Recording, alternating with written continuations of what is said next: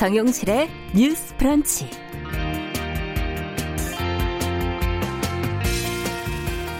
안녕하십니까 정용실입니다. 코로나19로 우리의 고용 상황이 크게 악화되고 있습니다. 아, 최근 고용노동부가 내놓은 수치들을 한번 살펴보니까요. 아, 전체 사업체 종사자 수가 2009년 6월 이후 처음으로 감소를 했고 아, 무엇보다 취약계층인 임시일용직 또 영세 사업장 중심으로 부정적 영향이 더 크게 나타난 것으로 분석이 됐습니다. 업종별로 보니까는 숙박 음식업이 가장 큰 타격을 받았고요. 아, 가장 약한 고리부터 끊어진다는 말이 현실로 나타나고 있는 것 같네요. 국민의 삶의 기반이 흔들리고 있는 이런 상황에서 더욱 절박해지는 건 국가의 지원과 보호 대책이 아닐까 싶은데요. 오늘 여야가 긴급 재난지원금 지급을 위한 추경안을 처리하기로 합의한 날입니다. 아, 당장 급한 불이라도 꺼야 하는 많은 분들이 한숨 돌릴지 아니면 더 깊은 한숨을 쉬게 될지 국회에 쏠리는 국민들의 시선이 어느 때보다 따갑고 무겁습니다. 자, 4월 29일 수요일 정용실의 뉴스 브런치 시작하겠습니다.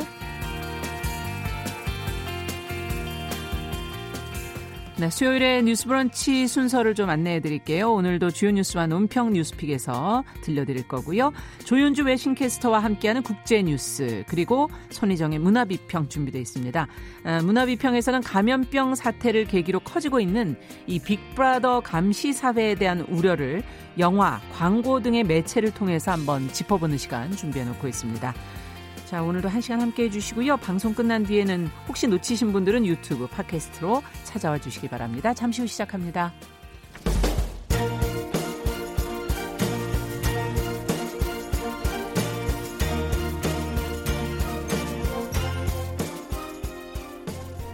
여성을 위한 시사 정보 프로그램 KBS 일라디오 정용실의 뉴스 브런치 여러분의 의견을 기다립니다. 샵 9730으로 문자 보내주세요. 짧은 문자 50원, 긴 문자 100원이 부과됩니다. 네, 정실의 뉴스 브런치는 항상 여러분들과 함께 만들어가고 있습니다. 문자 KBS 콩 그리고 유튜브 라이브 실시간 스트리밍을 보시면은 저희랑 계속 방송 보시고 들으시면서 의견 주실 수 있습니다. 오늘도 많은 분들이 들어와 주셨어요. 최희철님, 조혜숙님, 최성훈님 그리고 쭉 이지형님, 방산월님, 네, 박, 어, 신경철님, 신정수님, 어, 이렇게 다 들어와서 박진호님, 제가 호명해 드렸죠. 예. 유튜브로도 또 들어오셨습니다. 오직님, 이형, 아, 김영란님, 이종숙님, 그리고 PL2020님, 남김명구님, 네, 이렇게 많은 분들이 들어와 주셨네요. 산속전원생활님, 예, 다 들어오셨습니다. 감사합니다. 자, 오늘도 이제 뉴스픽으로 시작을 해보죠. 더 공감 여성정치연구소의 송문희 박사님 안녕하세요. 네, 안녕하세요. 네. 어, 전혜연 시사평론가 안녕하십니까? 네, 안녕하세요. 아니 오늘 왜 이렇게 예쁘게 하고 나타나셨어요? 유튜브 보시는 분들한테는 설명이 필요한 분위기인데. 전문가의 손은 마법을 부린다. 아, 제가 오늘 이제 아. 생방송이 있어서 새벽에 아. 일찍 왔는데 전문가분들이 이렇게 거의 변장 수준으로 변화를 아침에 시켜주셨습니다. 그러니까 벌써 시사 뉴스를 네, 벌써 그렇습니다. 전하고 오셨군요. 네, 그렇습니다. 네. 아, 미리미리 얘기를 해주셔야 저희도 좀 챙겨서 볼 텐데. 네. 자, 그럼 오늘 저희 뉴스도 좀 잘 챙겨주시기 바랍니다. 어, 첫 번째 뉴스는 이 미래통합당 얘기부터 좀 해보고 싶어요. 어제 전국위원회 열고 김종인 비대위 가결을 했는데 임기를 지금 4개월에 그치게 돼서 김 위원장이 지금 사실상 거부를 했다 지금 이렇게 보도가 나오고 있거든요. 전혜연 평론가께서 좀 정리를 해 주시죠. 예, 미래통합당이 아직 비대위원장이 추대되거나 결정된 것이 아닌데 왜 임기 얘기가 음. 벌써 나올까? 쉽게 설명하면 이렇습니다. 황교안 대표가 사퇴한 이후에 지금 네. 누군가를 지도부로 다시 꾸려야 되는데 한쪽의 주장은 이런 거죠. 몇 개월간만 비대위 체제로 가다가 전당대회를 해서 새로운 지도부를 다시 뽑자. 어. 이런 주장이 있을 수가 있고요. 또 다른 한쪽은 아니 그렇게 한 비대위가 무슨 의미가 있냐. 그렇죠. 비대위를 꾸려서 한 대선 1년 전까지 당을 완전히 탈바꿈시키는 노력이 필요하다. 음. 이런 주장이 지금 맞부딪히고 있는 겁니다. 그런 상황에서 어제 미래통합당이 비상대책위 임명안, 즉 김종인 비대위원장을 임명하는 안을 가결을 시켰는데 네. 주목해야 될 것은 임기죠. 4개월로 가결이 된 겁니다. 아. 그러면 당초에 한 1년 정도는 당을 변화시키려는 계획을 밝혔던 김종인 위원장이 통합당의 음. 어떤 계획과는 좀 달라진 겁니다. 그러네요. 그러다 음. 보니 지금 통합당에서 이런 의결은 했지만 정작 당사자인 김종인 위원장은 이것을 받지 않겠다라는 의사를 지금 밝히는 음. 것으로 알려지고 있습니다. 어제 저녁에 신재철 당대표 지금 권한 대행이죠. 대표가 사퇴하면 원내 대표가 대행을 하게 돼 있습니다. 네. 그래서 신재철 권한 대행 그리고 김재원 정책위 의장이 김종인 어 아직은 위원장이 아니니까 내정자의 집까지 찾아갔다고 해요. 아. 그런데 확답을 못 얻었고 아 와인만 마시고 나왔다 이렇게 언론 보도가 나오고 있습니다. 예. 그래서 앞으로 미래통합당의 상황이 또 어떻게 될지 이 지도부를 둘러싼 개파 갈등이라던가 여러 가지 논란이 잠재워질 수 있을지 지켜봐야겠습니다. 있습니다. 음, 임기 문제가 처음부터 계속 이제 얘기가 됐었기 때문에 걸림돌이 될 수도 있겠다 하는 그런 분석들이 많이 나왔었는데 어떻게 보십니까? 지금의 상황을 미래통합당은 또 어떤 방법을 찾아가야 될까요? 지금 뭐 4개월밖에 안 되는 8월 말까지 어떤 짧은 시간에 관리형 비대위만 하겠다고 한다면 김종인 지금 내정자가 받을 수가 없는 거죠. 왜냐하면은 음. 그 기간 동안에 어떤 당의 혁신이라든가 다음 대선을 할 수 있는 플랜을 만든다거나 이런 거를 할 수 있는 권한이 없거든요. 예. 그러니까 비대위 자체가 어떤 전폭적인 권한이 주어져야만 일을 할 수 있는 여지가 있는데 지금 이렇게 4개월밖에 안 주겠다고 하는 것은 어떻게 보면 당내 권력 투쟁이 아닌가 싶습니다. 음. 지금 초선 재선 의원들은 많이 찬성을 하고 있지만 그 이상의 음, 그 권력 투쟁에 나서는 중진들이 거세게 반발을 하고 있는 것이거든요. 어떻게 보면 지금 지역구가 84석밖에 안 되는 미래통합당이 네. 아주 심각한 상태임을 인식하지 못하고 자중질환에 빠진 게 아닌가 음. 이런 생각이 듭니다. 사실 중환자가 수술을 받으려면은 의사가 메스를 강하게 돼야 되는데 그 자체를 거부하고 있는 이런 상황이라고 음. 보여지는데요. 어, 임명진 목사가 이런 얘기를 했어요. 이번에 네. 김종인 위원장이 가더라도 결국 희생양이 될 것이다. 걱정스럽다. 음. 이 얘기를 왜 했냐면 지금 이 새누리당, 자유한국당, 정신까지 다 보면은 한 10년 동안 7차례 비대위가 있었습니다. 아. 뭐 총선이나 대선이나 지방선거 참패할 때마다 있었군요. 무슨 약방 감초처럼 비대위를 음. 출범시켰는데요. 김희옥, 임명진, 김병준 비대위 다 거의 음. 실패로 끝났다고 볼 수 있습니다. 왜냐하면 기본적인 마인드 자체가 이 통합당에 있는 사람들이 본인들이 잘못을 인정하고 희생을 해야 되는데 그거는 하기 싫고 외부에서 인사를 영입 영입해서 그냥 뭔가 약간 순간을 넘어 나가는 희생양처럼 네. 하다 보면 비대위는 결국 또 실패할 것이다. 그래서 임기가 이런 식으로 단축되면은 비대위가 와서 할 수 있는 건 별로 없겠다 이런 음. 생각이 듭니다. 네, 어떻게 보세요? 아 이게 좀 불직구를 한번 날려보자면. 음. 어, 미래통합당의 한 의원이 그런 표현을 했습니다. 우리 지금 이 당이 좀비 정당이 되고 있다. 음. 그것은 뭐냐면 죽었는데 본인이 살아있다고 잘못 알고 있는 존재를 좀비라고 한다. 음. 그래서 당이 지금 국민들한테 외면받고 정당으로서의 역할을 못하고 있는데 정작 안에 내부 구성원들은 우리가 굉장히 잘하고 있는 것처럼 좀 착각을 하는 게 아니냐 이런 비판을 담은 거거든요. 네. 그럼 이런 상태면 저는 내부에 있던 기존에 있던 세력이 뭔가를 하는 건 사실상 불가능하다고 봅니다. 그래서 관리형 비대위를 꾸린다는 거는 저도 박사님 말씀처럼 크게 변화를 가져오기 어렵다고 보고요. 음. 또 하나 지금 미래통합당이 주목해야 될 것이 전국 단위 선거에서 4연패를 한 상황입니다. 그렇죠. 그렇다면 그 사연패를 하는 동안 계속 있었던 중진 의원들이 또 판을 꾸리는 것이 과연 가능한가? 예. 그리고 기득권을 흔든다는 것은 기존에 가졌던 권한을 일부분 내려놔야 되는 거고 신인을 영입하기 위해서 신인들에게 또 그 권한을 나눠줘야 되는 작업이 돼야 되는데 그렇기 때문에 기상대책위원회를 꾸리는 거거든요. 그래서 지금 미래통합당이 왜 당내에서 이런 좀비 정당이라는 비판까지 나왔었는지 좀 새겨들어야 한다고 보고요. 어, 뭐, 김정희 위원장이 하던 어떤 위원장이 하던 저는 관리형 비대위는 한계가 있다. 음. 정말 미래통합당이 이번 기회에 완전히 바꾼다는 각오로 혁신형 비대위를 꾸리는 것이 맞지 않나. 그렇게 네, 전망합니다. 네, 그 지금 예. 말한 좀비 얘기했는데 그 좀비 정당이라는 말을 한 의원이 김세현 의원이죠. 그 김세현 의원이 어떤 말을 했었냐면 지금 상황에서는 백약이 무효다. 음. 당 해체라는 강도 높은 차원까지 고려해야 된다. 정말 당을 해체하겠다는 정도까지 생각하지 않는다면은 미래 미래통합당을 보는 국민들의 시선이 싸늘할 수밖에 없다. 제가 이제 어, 미래통합당에 대해서 이런 쓴소리를 하면 왜 저렇게 미래통합당을 미워하냐라고 착각하실 수도 있는데 저는 야당이 건전하게 힘을 가져야만 음. 정부 여당을 제대로 견제할 수 있다고 생각하는 사람입니다. 그래서 네.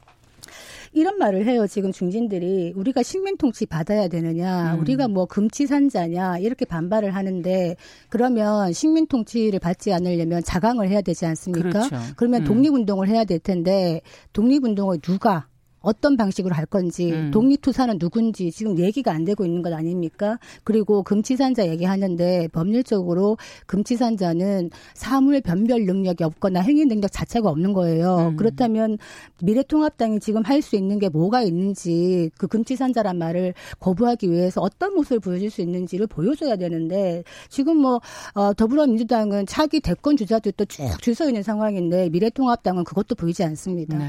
제가 최근에 여권 이번에 굉장히 명망이 있는 한 정치인을 뵐 기회가 있었는데 그분이 미래통합당 걱정을 하고 계시더라고요. 왜냐하면 네. 박사님하고 비슷한 의견입니다. 예. 그러니까 어느 한쪽에 대선 주자가 많고 어느 한쪽에 없는 게 한국 정치 발전세에 결코 그렇죠. 좋지 않다. 도움이 안 되죠. 예. 왜냐하면 유권자들이 보수 성향도 있고요, 음. 진보 성향도 있고 때에 따라서는 이 정당을 지지할 수 있고 저 정당을 지지할 수 있다. 그래서 제가 잘 쓰는 표현인데 누가 누가 잘하나를 하려면 보수도 그만큼 건강하게 새로 태어나야 된다는 네. 거거든요.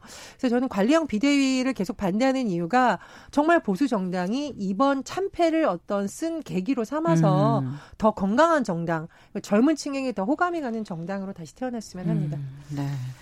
자, 앞으로 어떤 정책들이 나오게 될지 저희도 이제 계속 좀 지켜보도록 하겠습니다. 자, 다음 뉴스는 이제 어, 코로나19 이후 상황에 대해서 저희가 좀 고민을 해봐야 될 텐데 문재인 대통령이 한국판 뉴딜 사업 일환으로 지금 아, 비대면 의료 산업 육성을 거론을 했어요. 어, 관련 내용을 저희가 좀 짚어보면서 이게 한동안 참 논의가 많이 됐던 논란이 되기도 했던 부분이라 좀 짚고 가야 될 것 같습니다. 전혜연 평론가께서 먼저 정리를 좀 해주시겠어요? 예, 문재인 대통령이 국무회의에서 새로운 일자리 창출을 위한 한국판 뉴딜을 강조하면서 네. 국가 프로젝트로 적극 추진해야 된다 이렇게 강조했습니다. 근데 과거에 뉴딜을 어, 설명을 할 때는 주로 대규모의 뭐 SOC 사업이라든가 그렇죠. 이런 것이 거론됐는데 지금 시기에는 그런 것이 좀 맞진 않는다라는 음. 비판이 나오고 있고 대통령이 강조한 지점도 보면 이렇습니다. 어, 우리나라의 강점에 살린 부분을 하라는 거죠. 그러니까 기술, 인력 네. 이런 걸 활용해서 디지털 기반의 프로젝트를 하자라는 제안을 대통령도 한 거고요. 네. 예를 들면 뭐 비대면 의료 최근에 일부 좀 시도가 있었죠. 그렇죠. 그리고 전면적으로 확대됐던 온라인 교육 음. 어, 이런 부분을 좀 결합을 해서 상상력을 발굴해서 어떤 새로운 것을 해보면 음. 어떠냐 이런 제안이 나오고 있는 겁니다. 네. 근데 굉장히 관심을 가지고 있는 부분이 이 비대면 의료인데 네. 비대면 의료라는 것은 의사와 환자가 직접 만나지 않고도 하는 이른바 원격 의료의 개념이 들어가 예전에는 있는 원격 거죠. 의료라고 저희가 방송에서 많이 예, 예, 그렇습니다. 이 개념이 개념이죠. 들어가 있는 예. 건데 뭐 예를 들면은 인터넷을 통해서 의사와 환자가 서로 본다던가 예. 굳이 만나지 않더라도 뭐 전화로 한다던가 여러 가지 음. 방법이 있겠죠.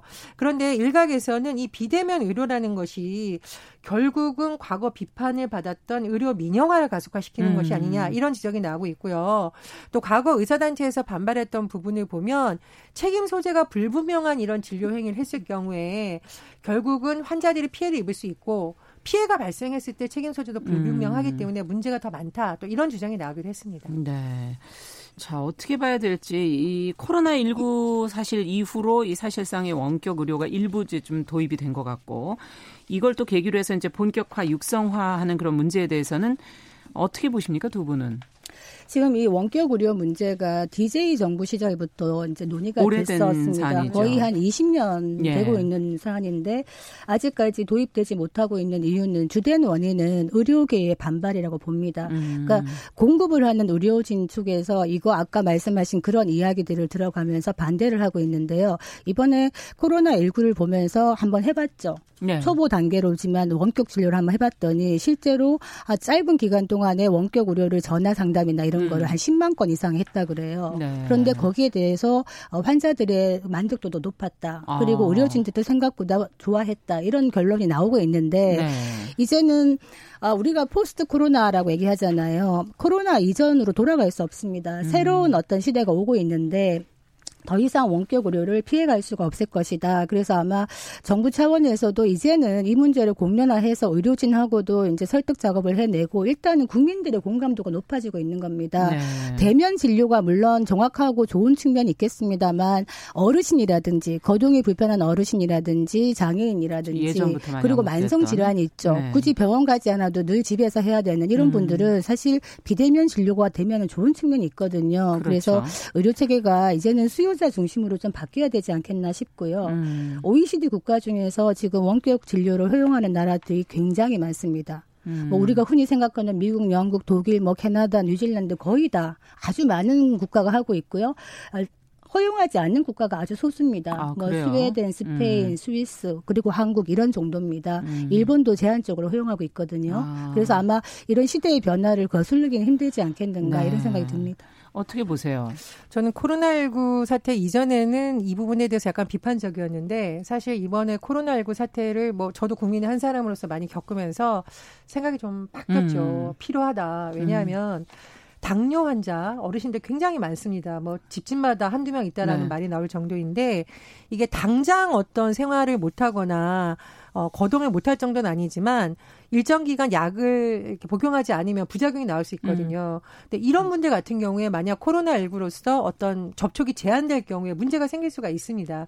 그리고 박사님도 말씀하셨는데 어떻게 보면 감염병 사태라는 것이 다시는 안 일어나지 좋지만 이게 개인의 힘으로 통제할 수 아, 없는 아, 그럼요. 특히나 국제화 시대를 맞아서 우리나라가 아무리 방역을 잘한다고 해도 해외에서 유입될 수 있는 가능성이 크기 때문에 음. 저는 감염병 사태에 있어서 환자들을 보호하기 위한 방법 방법으로라도 지금부터라도 본격적으로 논의가 필요하다고 봅니다. 네. 그리고 지금 캐나다, 호주도 스마트폰 앱을 활용해서 이런 시도를 많이 하고 있다고 하거든요. 땅이 워낙 넓잖아요. 아, 왔다 갔다 하기가 참 어려, 어려운 네. 지역이겠네요. 일본도 네. 섬나라이다 보니까 이 섬의 외딴 지역에 있는 노인들에 음. 대한 의료 문제가 계속 제기되면서 그렇죠. 이런 부분을 많이 좀 한다라고 하거든요. 이제 다만 전면적으로 시행하는 것이 어렵다면 아까 말씀드렸듯이 일부분 뭐 제한적으로 제한적으로라도 도입을 해보는 것이 오히려 현실적으로 음. 맞지 않나 그렇게 생각합니다. 이거 이제 저도 기사에서 네, 보고 재미 네, 네. 재미있어가지고 한번 얘기해드리고 싶었는데요. 원격 의료가 어떻게 쓰여지는가 한번 예를 한번 들어보겠습니다. 지난해 이제 7월 달에 문재인 대통령이 어 이제 원주 의료기기 테크노밸리에 이제 방문을 했었는데 예. 그때 본부장 박 본부장이 원격 의료를 설명하고 있었어요. 본 예. 대통령에게 그랬는데 갑자기 심박수가 200까지 치솟았던 겁니다. 어. 이제 그 본부장의 몸에 심전도 측정기를 부착하고 네. 있었는데 그랬더니 어, 대통령님 보니까 긴장돼서 그런 것 같다 했는데 그게 긴장돼서 그런 게 아니라 실제로 문제가 있었던 겁니다. 그거를 이제 원격으로 이제 의사들이 보고 있었는데 어. 그걸 보고 난 다음에 병원을 가시오라고 한 거예요. 거예요. 어. 그래서 갔더니 협심증이었다. 그래서 아, 바로 시술까지 받아서 그런 일이 있었다는 겁니다. 예. 그래서 어떻게 보면은 이제는 스마트 헬스케어 시대라고 얘기하는데 음. 이런 원격 진료가 되면은 국민들의 건강권도 더 빨리 좀 지켜낼 수, 네, 지켜낼 수 있겠다 이런 음. 생각이 들어서 재미있는 일화를 하나 얘기 드렸습니다. 그렇군요. 네. 자, 지금 어, 정용실의 뉴스 브런치 더 공감 여성정치연구소 송문희 박사 또 전혜연 시사평론가와 함께 뉴스픽 진행하고 있는데요. 오늘 유난히 그 유튜브로들 많이 들어오셨어요. 유튜브로 처음 들어오셨다는 장현성 님도 계시고요. 어, 전혜연 평론가가 궁금해 가지고 들어왔다는 정영숙 님, 또, 어, 정대현 님, 한정원 님, 또 김관미 님 이런 분들이 오늘은 유튜브로 이렇게 들어오셔서 지금, 어, 미녀 삼총사 맞다 뭐 이렇게 좀 적어 주시는데, 네, 한 분 때문에 저희가 다 묻어 갑니다. 네, 감사합니다. 자, 그러면 세 번째 뉴스 웃지 마시고 가보도록 하죠.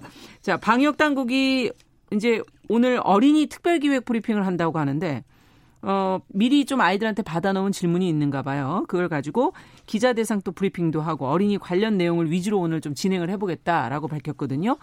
그 내용을 이제 송문희 박사님께서 좀 정리를 먼저 좀 해주시겠어요? 네, 음. 지금 음. 참 질본의 그 정은경 음. 본부장이 열일을 하고 있다. 그러네요. 지금 흰머리만 보여지고 음. 얼굴도 거의 반쪽이 되셨는데 그 와중에 그렇게 무리하고 있는 와중에 어린이 기자단에 대한 브리핑도 한다 그래요. 예. 어떤 내용이냐면 오늘 합니다. 어린이 특집 정례 브리핑을 하겠다. 음. 5월달에 가정의 달도 있고 이제 황금 연휴 그렇죠. 기간에 어린이가 궁금해하는 코로나 19 음. 질문과 답변을 지원을 하겠다. 누구를 하느냐면 대구 경기 지역의 어린이 기자단 음. 그리고 국민소통단 자녀로부터 코로나19에 대한 질문을 듣고 미리 이제 질문들을 취합해서 녹음을 해가지고요. 여기 소아청소년과 음. 전문가도 참여를 한답니다. 네. 네. 지금 보면은 우리 28일 0시 기준으로 했을 때 코로나19 누적 확진자 수가 한 1만 752명이라고 하는데 네. 그 중에 어린이 10세 미만의 어린이가 140명의 확진자가 나왔다 그래요. 네. 근데 전체의 한 1.3% 정도 되는데 다행하게도 치명률이 0%입니다. 음. 이 말은 뭐냐면 코로나 19가 어린이들에게는 치명적이지 않다는 결과인데 왜 네. 그런지는 아직 잘 모른다고 그렇죠. 해요. 근데 예. 문제는 이 어린 아이들이 활동력이 왕성한데 이 아이들이 자기도 모르게 감염이 된 다음에 부모나 조부모한테 옮길 어, 수가 있기 가족끼리. 때문에 위험한데 네. 실제로 이제 사망 치명률이 높은 게 7, 80대가 높거든요. 음. 그래서 그 부분에 대해서도 아마 얘기가 되지 않을까 싶습니다. 네. 자, 지금 뭐 SNS 등에서는 좋은 기획이다 이런 반응이 나오고 있다고 하는데 두 분은 어떻게 평가를 하십니까? 이 저는 음. 아 어린이들을 국민으로서 존중하는 하나의 모습을 보여준다라고 생각 참 좋습니다. 네. 가정에다 보통 특집 행사 보면 음. 어린이들을 위한 공연을 한다던가 뭐 청와대로 초청을 하는데 그 청와대로 초청되는 어린이들의 면면을 보면 시대상을 담고 있거든요. 음. 예를 들면 언젠가부터 다문화 가정 자녀들을 많이 초청을 해서 아 우리나라가 이제 다문화 국가로 접어들었다는 것을 또 보여주기도 예. 하는데 이번 같은 경우에는 글쎄요 청와대에서 어떤 행사를 기획하는지 모르겠는데 방역 당국이 한국이 이런 모습을 보여줌으로써 아, 미래 세대도 어떤 뭐 국가의 위기 상황이나 그것을 음. 극복하는 과정을 생생하게 볼 수 있다고 보고요. 그렇죠. 특히나 대구 지역 어린이 기자단이 한다는 것에 저는 좀 굉장히 아. 의미를 어, 담고 싶습니다. 음. 대구가 굉장히 어려움을 많이 겪었지만 또 모범적인 시민의식을 발휘했던 도시로 맞아요. 지금 많이 칭찬을 음. 받고 있어요. 그래서 그런 부분 참 좋고 이게 좀 개인적인 사례입니다만 제가 어릴 때 수학여행으로 국회의사당에 왔었거든요. 아, 제가 이제 강원도에서 기억이 나, 생생하신 네, 모양이에요. 서울까지 왔는데 왜 기억을 하냐면 제가 아마 어, 언론인이 될 수 있었던 아. 굉장히 중요한 계기가 국회의사당에 가서 국회를 보고 질문을 한번 해봤던 거. 그래서 음. 아 내가 이런 데도 오고 질문도 하고 또 저렇게 높은 사람들이 대답도 해주는구나라는 음. 것에서 많은 생각을 하게 됐던 것 같습니다. 그래서 이번에 참가한 어린이 기자단 중에 또 미래 제2의 정은경 네. 본부장이 나올 수도 있고 지도자가 나올 수도 있다고 보고요. 제가 한 가지만 더 말씀드리겠습니다. 네. 자 오늘은 이거 다 한번 하시죠. 어. 이거 아시죠? 이게 의료진에게 예, 존경과 감사 감사해. 최고를 보내는 음. 덕분에 챌린지입니다. 그래서 음. 저도 오늘 유튜브에 많이 들어오셨다고 음. 하니까 한번 의료진들께 감사 인사 수인사로 전하겠습니다. 네. 그 국회의사당 참관했던 좋은 추억이 있다고 말씀하시니까 생각이 나는 게 저희 네. 딸아이가 중학교 때 그런 참관을 했었다 그래요. 음. 학교 차원에서 갔더니 그날따라 또 싸우더랍니다. 그래서 와서 엄마 국회의원들이 막 싸우는 거 봤어라고 얘기했던 게 아직까지 기억에 나는데 평소에는 좀 보이면 안 될것 네. 같은데 어린 아이들이 이제 잘 안 씻으려고 하는 아이들이 있잖아요. 아. 어떻게 보면 앞으로 이제 바이러스와는 늘 주기적으로 어떻게 보면 공 공존을 해야 될 수밖에 없는 상황일 수도 있는데 예. 이런 아이들이 어릴 때부터 뭐 손 씻기라든가 기본적인 방역에 대한 생각을 할 수 있지 않겠는가 좋은 음. 기획이라고 생각합니다. 그렇죠. 또 미래 세대 아이들에게 정말 준비가 될 수 있는 좋은 기획인 것 같습니다. 자, 지금 어 저희가 세 번째 뉴스까지 했는데 많은 분들이 오늘 유튜브로 들어오셨어요. 한 600여 분이 지금 들어오셔서 어, 어 방송을 이렇게 유튜브로 볼 수 있는지를 처음 알았다는 분들이 오늘 많으시네요. 예. 앞으로도 어, 양쪽 다 활용해 주시면 좋을 것 같고요. 끝으로 간략하게 그 노인들 마스크 노인들이 쓸 마스크 구한다는 게시글 보고 판매 사기 행각을 벌인 사람 구속 기소됐다는데 이건 좀 전하죠 우리가. 네, 나쁜 사람입니다. 네. 네. 그 도박 자금을 마련하기 위해서 그 KF94 마스크를 판매할 것처럼 속여가지고 1천만 원여를 받아 챙긴 사람이 있습니다. 야. 이 이제 중고거래 사이트 요새 유행하거든요. 예. 근데 여기서 특히 좀 가슴 아픈 거는 이 중에 한 700만 원 정도는 마을 청년회장이 올린 글입니다. 아. 마을 노인들에게 나눠줄 마스크를 구하고 있다 올렸더니 여기 마스크 있다 해가지고는 700만 원을 편취했어요. 야 이거는 너무 정말 이 마을 청년회장 너무 힘들 겁니다. 그 그러니까요. 그 마을에서 청년이라고 하면 아마 한 5, 60대 되실 거예요. 이 그럼요. 회장님이 그런데 얼마나 이제 힘드실까. 아껴 모아서 예, 거둔 돈일 수도 있을 텐데. 돈이고 마을의 네. 돈인데 그래서 검찰이 경찰에서는 원래 이 사람을 불구속했는데 예. 검찰에서 왜 구속을 했냐면은 아주 재범의 위험성도 높고 나쁘다. 죄질이 지금 나쁘다. 죄질이 나쁘다. 왜냐하면은 이렇게 국가 사회적 불안을 야기하는 범죄다 해가지고 구속을 했습니다. 음. 어른들 특히 감염병에 취약한 어르신들을 위해서 지금 한다는데 이걸 속여가지고 어떻게 생각하세요? 그렇습니다. 저는 개인적으로 노인이나 장애인, 음. 어린이, 그리고 과거에 문제가 됐던 조선족 음. 이런 분들을 상대로 한 범죄는 굉장히 강력 처벌해야 된다고 생각을 하고요. 음.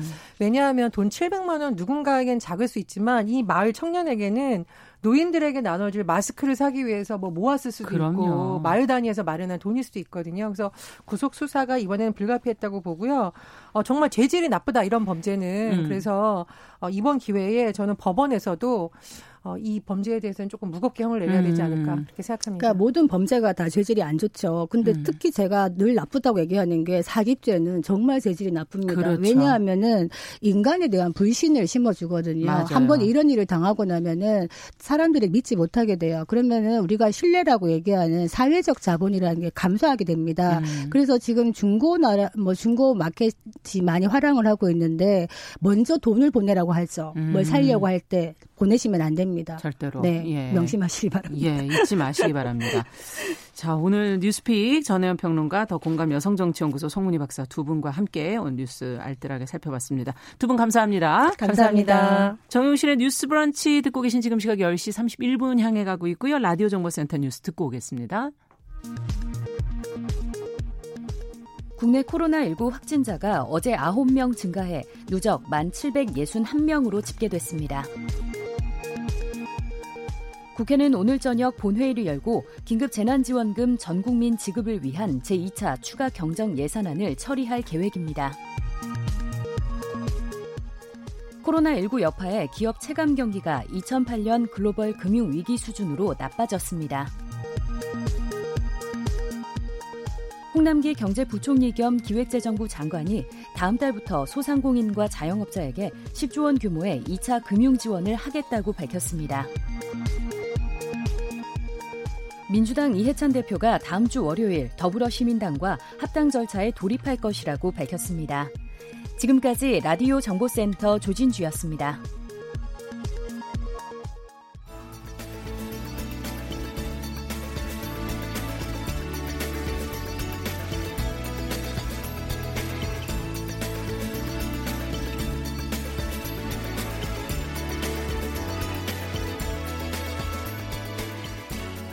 세상을 보는 따뜻한 시선. KBS 일라디오 정용실의 뉴스 브런치. 매일 아침 10시 5분 여러분과 함께합니다. 네, 정용실의 뉴스 브런치 듣고 계신 지금 시각 10시 33분 향해 가고 있습니다. 자, 수요일에는 또 알아둬야 될 주요 국제 뉴스를 또 정리해드리고 있습니다. 조윤주 외신캐스터 자리해 주셨어요. 어서 오세요. 네, 안녕하세요. 자, 미국의 보건 전문가가 신종 코로나 바이러스가 올 가을에 다시 크게 유행할 가능성이 있다. 아, 지금 뭐 올 겨울에 2차 유행이 있을 것이다 이런 네. 국내 보고도 있었지만 맞습니다. 예. 경고를 했네요. 네. 예. 그 앤서니 파우치 미 국립보건원 산하 국립 알레르기 전염병 연구소 소장이 그 워싱턴 D.C. 한 행사에 참석을 해서 네. 얘기했는데요. 이 코로나 19가 가을에 다시 한번 크게 번질 가능성이 있다 이렇게 경고했다고 미국 CNN 방송에 보도했습니다. 이 파우치 소장은 그 백악관에서 코로나 관련 브리핑을 할 때 이제 트럼프 대통령 같이 등장한 인물이고요. 예. 이번 코로나 사태 때문에 굉장히 주목을 받고 있는 전문가인데 어, 올 하반기에 2차 유행이 닥친다면 그걸 어떻게 다루냐가 음. 우리의 운명을 결정하게 될 거다. 예, 이렇게 얘기를 했습니다. 미래가 거기에 달려 있다는 네. 아주 중요하다는 얘기네요. 그렇습니다. 네. 그리고 또 하나는 어, 코로나19가 전 세계적으로 퍼졌다라고 말하면서 지구에서 사라지지 않을 것 같다. 이렇게도 말했습니다. 아유, 이런 네. 얘기는 참 슬퍼요. 듣고 네, 있으면. 맞습니다. 예. 이제 그런데 그래서 이제 올 가을이 나쁜 가을, 나쁜 음. 겨울이 될 가능성이 있다 이렇게 말했고요. 뿐만 아니라 어, 데비 벅스 백악관 코로나19 태스크포스 대응 조정관도 역시 미국 언론에 출연을 해서 이 코로나19 바이러스가 여름에 어떻게 활동하느냐가 미국이 가을에 어떻게 할지를 결정하게 될 거다. 이렇게 음. 얘기했습니다. 그리고 이 보통 북반구에 있었던 호흡기 질환이 여름 동안에 남반구로 옮겨간다면서 이제 여름 때 어떤 일이 벌어지는지 그리고 음. 남반구에서 어떤 일이 벌어지는지를 지켜봐야 될 것 같다. 남반구로 뭐 호주, 뉴질랜드 뭐 네, 이쪽을 이제 그런 말하는 쪽이죠. 거죠. 예. 예. 그러니까 거기가 추워질 테니까 거기서 또 무슨 일이 벌어지는지를 먼저 한번 이게 보자. 도는군요. 네, 그러니까 사실 네. 이 팬데믹이라는 것이 말 그대로 전 세계 다 퍼진다는 얘기입니다. 그러니까 결국은 한 바퀴 다 돌아야지 끝이 북반구에서 남반구로 네. 다시 또 북반구로 네. 돌게 될 것이다 맞습니다. 이런 얘기군요. 음. 어, 이 와중에 지금 마이크 펜스 미 부통령이 마스크를 착용하지 않은 채 병원을 방문해서 지금 비난이 쏟아지는 네. 이게 어떻게 된 경우입니까? 그 미국 CNN 방송이 그 인터넷에 이제 화면에 올린 건데요. 예. 펜스 부통령이 미네소타주에 있는 한 병원 메이오 클리닉에 가서 이제 의료진도 만나고 병원에 있는 환자들도 만나는데요. 마스크를 착용하지 않은 채 환자와 주먹 악수도 하고 아니 이건 무슨 일이에요? 네, 이렇게 한 건데 그게 이제 방송 화면에 그대로 노출이 된 겁니다. 어. 음, 사실 이제 행정부 책임자로서 이건 좀 해서는 안 되는 모범을 예. 보여주셔야 되잖아요. 어떻게 예. 하라는 거를. 근데 이제 예. 마스크 없이 환자와 직원과도 다 대화를 나누는데 아. 병원의 정책과도 완전히 어, 위배되는 상황입니다. 이 화면에 등장한 다른 여섯 명의 인사들은 다 마스크를 착용했는데 펜스 부통령만 유일하게 마스크를 착용하지 않았는데요. 아. 옆에 있었던 스티브 한 식품의약품 국장도 역시 마스크를 착용을 하고 있었습니다. 예. 네. 그러면 왜 본인은 안 했다는 겁니까? 좀 대답이 조금 황당한데요. 뭐라고 했나요? 어, 자기는 미국 부통령으로서 정기적으로 코로나19 검사를 받는다. 그리고 이제 감염된 적이 없다라고 말했고요. 그러면서 내 주변에 있는 모든 사람들도 코로나19 검사를 받고 있다. 그리고 음. 자신은 감염자가 아니기 때문에 병원에 와서 연구진도 직접 만나고 그리고 이제 눈을 쳐다보면서 감사하다고 말할 좋은 기회였기 때문에 마스크를 착용하지 않았다라고 아. 말했는데요.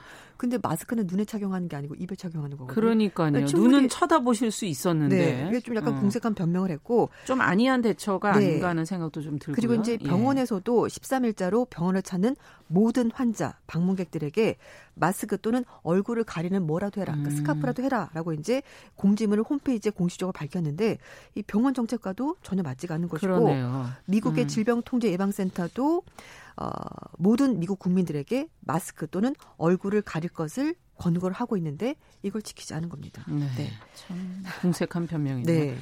자, 그럼 반면에 프랑스는 지금 마스크 착용을 의무화하기로 했다고요? 네, 맞습니다. 어, 프랑스가 어, 다음 달 11일부터는 이제 전 국민 이동 제한령을 풀기로 했습니다. 그래서 아. 대중교통을 사용하는 사람들은 마스크를 반드시 착용해야 되고요. 예. 이제 유치원과 초등학교도 5월 11일부터 다시 문을 여는데 학생들도 반드시 학교를 갈 때는 음. 마스크 착용해야 됩니다. 아, 그리고 이제 뭐 시장과 쇼핑몰, 기타 상점도 영업을 재개하게 하는데, 하는데, 그때도 예.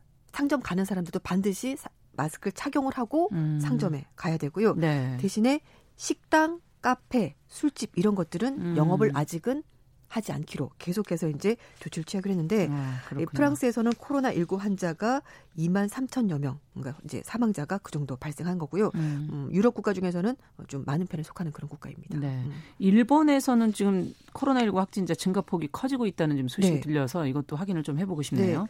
확진자가 20일부터 24일까지 400명대 유지하다가 25일 날 300명대로 떨어졌습니다. 그리고 26일 날 200명대, 27일 날 100명대 이렇게 쭉쭉 떨어지다가 내려온 예, 오다가 예. 28일 날 어제 다시 200명대로 다시 어. 올라갔습니다. 그래서 이제 확진자 수가 늘고 사망자도 계속 나오면서 아, 일본에서 좀 음, 우려가 커지고 있는데요. 특히 네.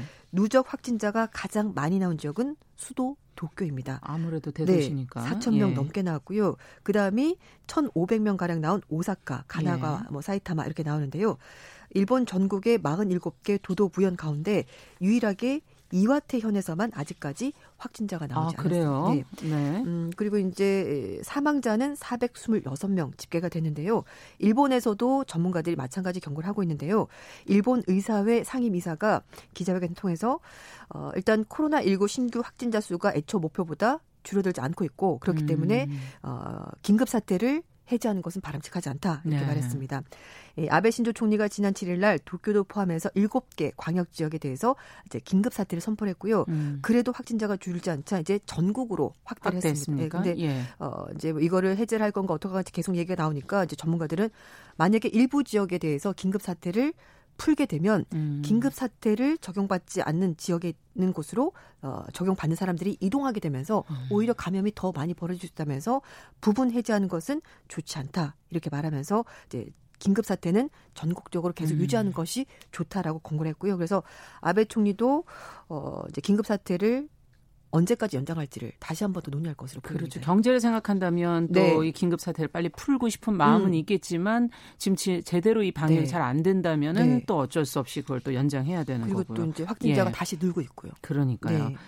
자, 홍콩 국제공항이 지금 코로나19 확산을 막기 위해서 전신 소독기를 설치했다는데 이건 어떻게 된 거? 어떤 모양의 네. 뭡니까? 어, 이거는 이제 예. 어, 간단하게 말씀드리면 공중전화 부스랑 똑같이 생겼다고 들어갔다 나오는 네. 거예요? 예. 근데 예. 그 들어갈 때 보면은 화면이 있거든요. 그래서 이제 들어가는 사람이 얼굴 화면에 찍히는데 아. 열이 있는지 없는지를 먼저 체크를 하고 열 감지되고 네. 그다음에 이제 들어가게 되면은 소독약이 이렇게 이제 분사가 되는 거예요. 아. 미세하게. 네. 그래서 이제 그거를 클린테크라고 불리는 전신 소독 시스템을 공항 통로에 일단 시범 설치하기로 했는데요. 예. 음, 일단 그 승객들이 먼저 이용하는 것은 아니고 공항 직원들 상대로 해서 먼저 테스트를 해본다고 합니다. 네네. 그래서 이제 살균 소독해주고 40초 안에 끝난다고 해요. 그래서 어. 이제 공항 측에서도 시간이 상당히 짧으네요. 네, 그래서 전 예. 세계에서 최초로 홍콩 국제공항이 소독기를 설치하는 거다라고 밝혔는데요. 음. 그래서 이제 청정 공항 이미지를 갖기 위해서 다양한 기술들을 동원하고 있고요. 그렇군요. 이것뿐만 아니라 뭐 에스컬레이터, 엘리베이터, 화장실, 카운터, 공항버스, 여행객들이 이용하는 곳에 이제 살균 기능이 있는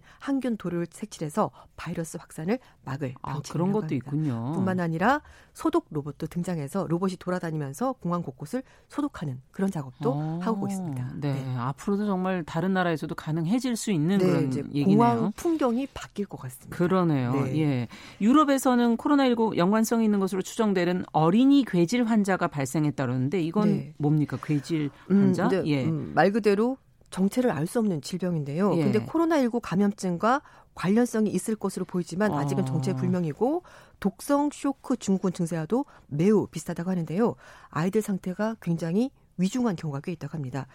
스페인에서 코로나19 확산이 꺾이면서 부모 동행 조건으로 14살 어린이들의 외출이 이제 허용이 됐는데 어, 건강에 별다른 문제가 없었던 아이들이 이상한 질환, 그러니까 전신에 염증 증상을 보이는 그런 질환이 음. 생겨서 입원하거나 심지어는 사망하는 사례까지 있다고 하는데요.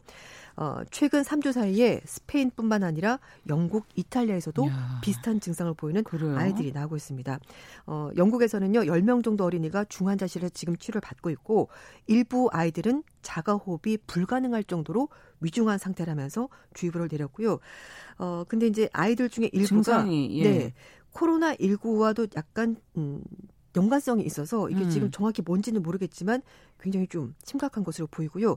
어, 가와사키 병과도 좀 비슷하다 뭐 이런 얘기도 나오고 있는데 음. 가와사키 병은 18살 이하에서 심장 이상 등을 초래하는 급성 열성 질환. 열이 그러니까, 나는. 네, 이런 것과 어. 비슷한 증상을 보이는 겁니다. 그리고 사망한다고 하니까 좀 이것도. 빨리 이거 확인이 돼야 네, 되겠네요. 네, 어떤 맞습니다. 원인에서 이 질병이 나오게 되는 것인지 네. 알겠습니다.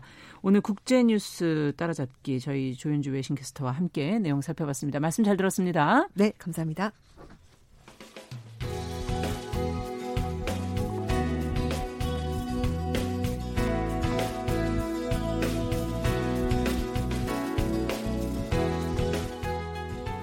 함께 가면 길이 됩니다. 여러분과 함께하는 정용실의 뉴스 브런치. 월요일부터 금요일까지 방송됩니다. 정용실의 뉴스 브런치 듣고 계신 지금 시각 10시 43분 향해 가고 있습니다. 지금 유튜브로 정일영님께서 우리나라 국제공항에도 전신소독기가 있다고 대신에 어, 축산 관련자, 동물 진료 관련자들 대상으로 운영 중이다 이렇게 적어주셨고요.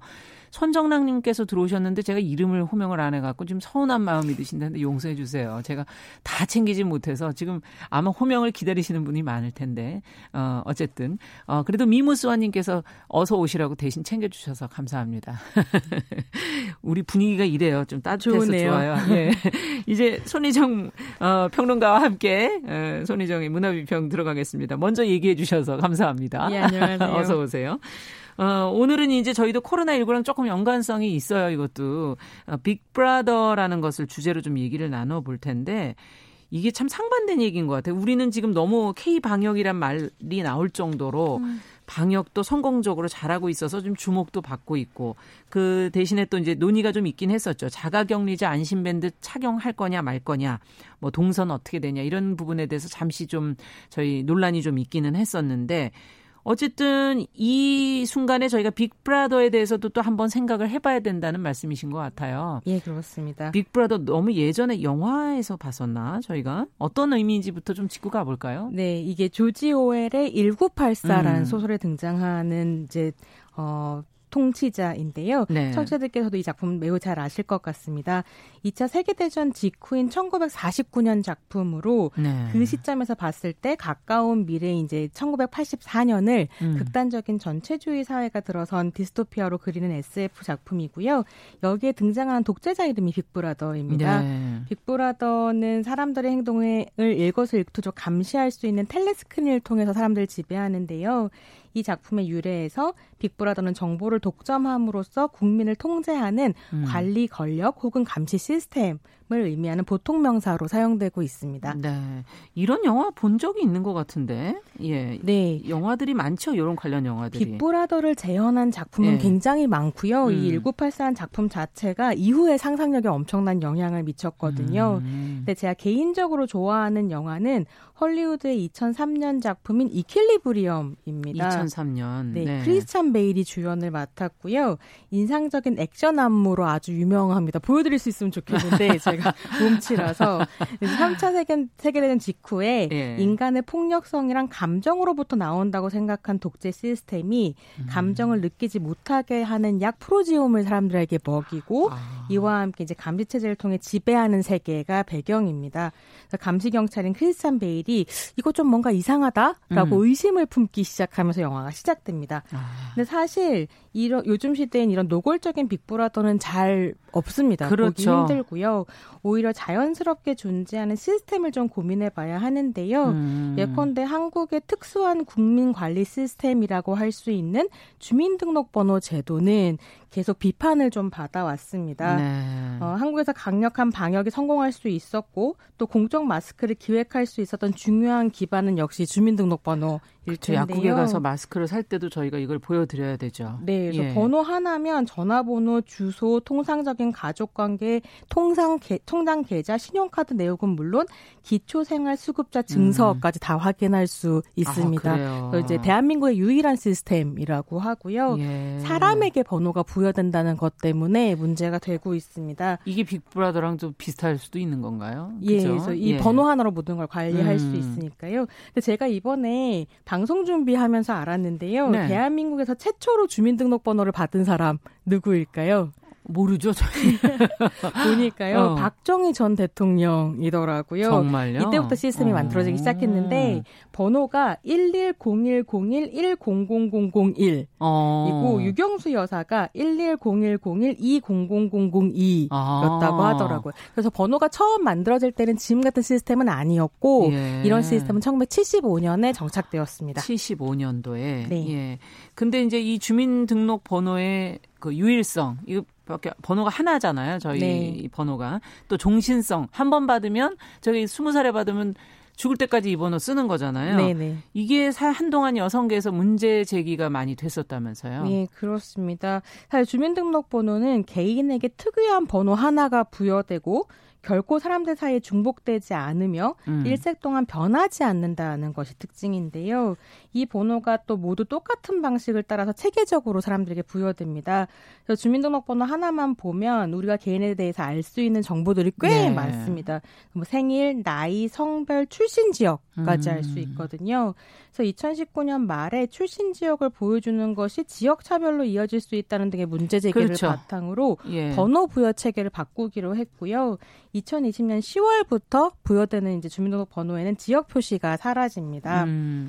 근데 이제 페미니스트들 같은 경우에는 주민등록번호의 문제를 제기하면서 생일과 성별, 그러니까 나이 차이와 성차별도 음. 나올 수 있기 때문에 이것도 없애야 한다. 여성인 걸 알수 예, 있으니까. 2번 혹은 3번이니까요. 예. 근데 게다가 한번 보여된 번호는 평생 바뀌지 않으니까 음. 진행자께서 말씀하신 것처럼 문제가 생기는데요. 예를 들어 가정폭력의 피해자가 가해자를 피해서 도망을 가더라도 그 피해자를 평생 따라다니는 주민등록번호 하나로 어디에 아. 숨어 있는지를 추적 가능한 거죠. 그래요? 심지어는 요즘에 어. 이 정보들이 디지털화되어서 행정정보 시스템 등에 다 등록이 되는데 아. 이번 엠번방 사건에서도 보셨던 것처럼 최소한의 자격만 가지면 이 데이터베이스에 접속해서 개인정보를 검색할 수도 참 있고요. 이번에 놀라웠어요. 그래서 주민등록번호가 일종의 낙인처럼 쫓아다니는 거죠. 어. 그래서 이번에 당국이 엠번방 피해자들이 신청을 하면 주민등록번호를 빠르게 재발급해주겠다라고 음. 밝혔었던 것도 다 이런 배경 때문입니다. 그렇군요. 정말 또 지문도 사실은 거기에 등록되는 거 아닌가요? 저희가 이제 동사무소 가서 지문도 등록을 하는 경우가 있지 않습니까? 네, 이런 지문이나 신체의 특징을 정보로 가지는 것을 생체 정보라고 하는데요. 네. 제가 영화를 워낙 많이 보다 보니까 이번에 코로나 정국을 지나면서 음. 어, 이런 생체 정보에 특정 바이러스 항체 유무까지 등록될 항체. 수도 있겠다 싶은 수도 생각이 있겠어요, 들더라고요. 예. 네, 톰 크루즈 주연의 마이너리티 리포트라는 영화를 아. 보면 강력한 통제 시스템이 모든 사회 구성원을 잠재적 범죄자로 이제 설정해 놓고 음. 예언을 통해서 범죄를 미리 막는 있는 범죄자를 음. 잡는 게 아니라 넌 범죄를 저지를 수 있어라고 잡아가는 이런 이제 디스토피아 세계를 그려놓고 있는데 이런 진짜, 강력한 통제가 예. 가능한 게 홍채 인식 테크놀로지 덕분이거든요. 요즘에 가끔 사용은 뭐 휴대전화에 예. 사용하시는 분들도 점점 계시잖아요. 확대되고 예. 있죠. 근데 이 홍채 인식 같은 경우는 뭐 위조하기도 어렵고요. 네. 그래서 이런 식의 생체 정보를 어떻게 다룰 것인가, 음. 국민이 어떻게 건강하게 정보 권력을 건, 견제할 것인가가 이제 우리 세계의 과제로 나가온 것 같습니다. 네, 정말 이거는 무의식적으로 지금 저희가 신경을 써야 되는 부분인 것 같은데 피로 사회 쓰신 그 한병철 교수, 뭐 프랑스 조세 전문 변호사 이런 사람들이 한국의 뛰어난 방역 체계와 관련해서 감시가 너무 내면화된 거 아니냐라는 지적을 해주고 있거든요. 그래서 또 막 한동안 논란이 되기도 했는데 예. 어쨌든 문제적인 발언을 해준 걸 우리도 한번은 생각해 볼 필요는 있을 것 같아요. 예, 그래서 뭐 한쪽에서는 유교 문화와 독재 경험 때문이다라고 얘기하고 음. 또 한쪽에서는 뭐 고양대 시민 의식과 타인에 대한 배려 덕분에 K 방역이 음. 성공했다라고 얘기도 하고요. 또 혹자는 둘 다 아니다. 음. 공무원을 갈아 넣는 과로사의 덕분이다. 뭐 이렇게 얘기를 하기도 예. 하는데요. 이런 걸 좀 총체적으로 살펴볼 필요는 있을 것 같습니다. 예. 특히나 뭐 한국 같은 경우에는 저는 낙인 효과에 대해서 좀 고민을 해봐야 된다는 생각이 들었는데요. 동선이 공개가 된다는 건 사생활이 만천하에 드러나는 일이고 음. 또그 사생활에 드러나면 또 사람들이 한마디씩 하잖아요. 그렇죠. 그래서 이렇게 다른 사람의 삶을 판단하는 어떤 문화 같은 것좀 음. 고민해봐야 되지 않나 싶습니다. 맞아요.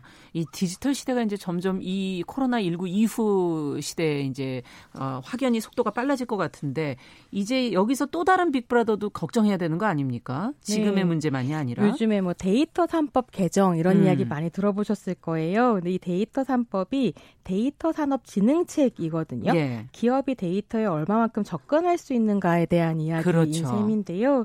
사실 정부가 아니라 디지털 시대의 새로운 빅브라더로 서로 기업이 등장하고 있다는 음. 점을 좀 고민해 볼 필요가 있겠습니다. 그래서 이런 기업에 대한 염려는 2010년대 초반 이후로 꾸준히 음. 제기되고 음. 있는데 아주 일상적인 예를 좀 들어보자면 예. 왜 밤에 주무시기 전에 배가 고파서 저 같은 경우 이제 먹거리를 검색을 많이 하는데요. 네. 크림 스프 이런 거 검색하고 나면 그 다음날 아침 SNS에 크림 스프 광고가 아, 뜨는 걸 보신 적이 있을 거예요. 깜짝 놀랄 때가 여러 번 있었어요. 네, 그 엄청난 빅데이터를 가지고 거기에서 유의미한 정보 들을 뽑아내는 기술을 데이터 마이닝이라고 음. 하는데 이 데이터 마이닝이 포털들의 중요한 수익 구조인 거죠. 아, 이게 일종의 광고 역할을 하는 거 아닙니까? 예, 그렇습니다. 그래서 우리가 검색한 것이 우리에게 맞춤형 이제 맞춤형으로. 예, 상품을 소개해 주는 이런 식으로 연결되는 건데요. 네. 이런 시대의 인간을 Homo expectoral 즉 음. 예측할 수 있는 인간이라고 합니다. 아. 그래서 우리의 검색 활동이 상품 소비로 이어지는 이런 빅데이터의 시대인데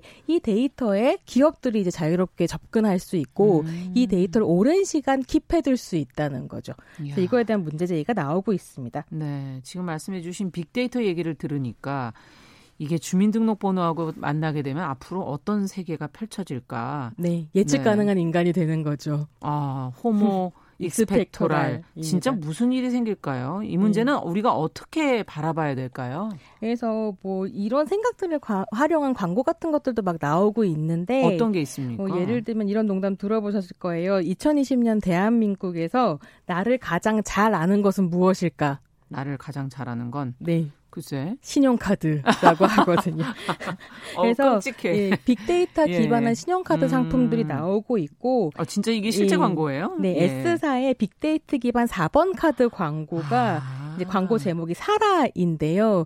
허라는 영화를 패러디를 예, 한 거예요. 그래서 유해진 씨가 어느 날 신용카드와 만나서 자기를 너무 잘 아는 그녀와 사랑에 빠진다.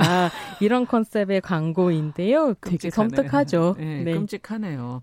그러면 이 문제를 우리는 어떻게 이제부터 바라보고 어떤 자세를 취해야 할지. 네. 뭐 일단은 빅데이터를 기반으로 한 이제 빅브라더 등장한 시대에 빅브라더 단지 국가의 문제로만 상상하는 것은 빅브라더를 제대로 견제할 수 없는 음. 오해들을 불러올 수 있어서 기업에 대한 고민도 좀 함께 해야 될 것 같고요. 그러네요. 새로운 테크놀로지를 소비하는 것이 우리를 자유롭게 해줄 것이다를 넘어서 어떻게 건강하게 이 정보 공격들을 견제할 수 있을까 것인가를 좀 고민해야 하고 음. 그러려면 데이터를 활용할 수 있는 권력의 투명성을 보장하는 것이 좀 필요할 것 같습니다. 아, 이걸 주더라도 네. 투명화해 놔야 된다. 근데 그게 뭐 한 정부나 한 기업의 도덕성을 믿고 갈 수는 없는 거니까요. 그렇죠. 시스템 정비가 좀 필요할 것 같고요. 그리고 이런 논의를 하면 생명 보다 아. 인권이 중요하냐, 인권보다 생명이다 이렇게 얘기하시는 분들이 계시는데 예. 생명이냐 인권이냐 이분법적인 사고가 음. 아니라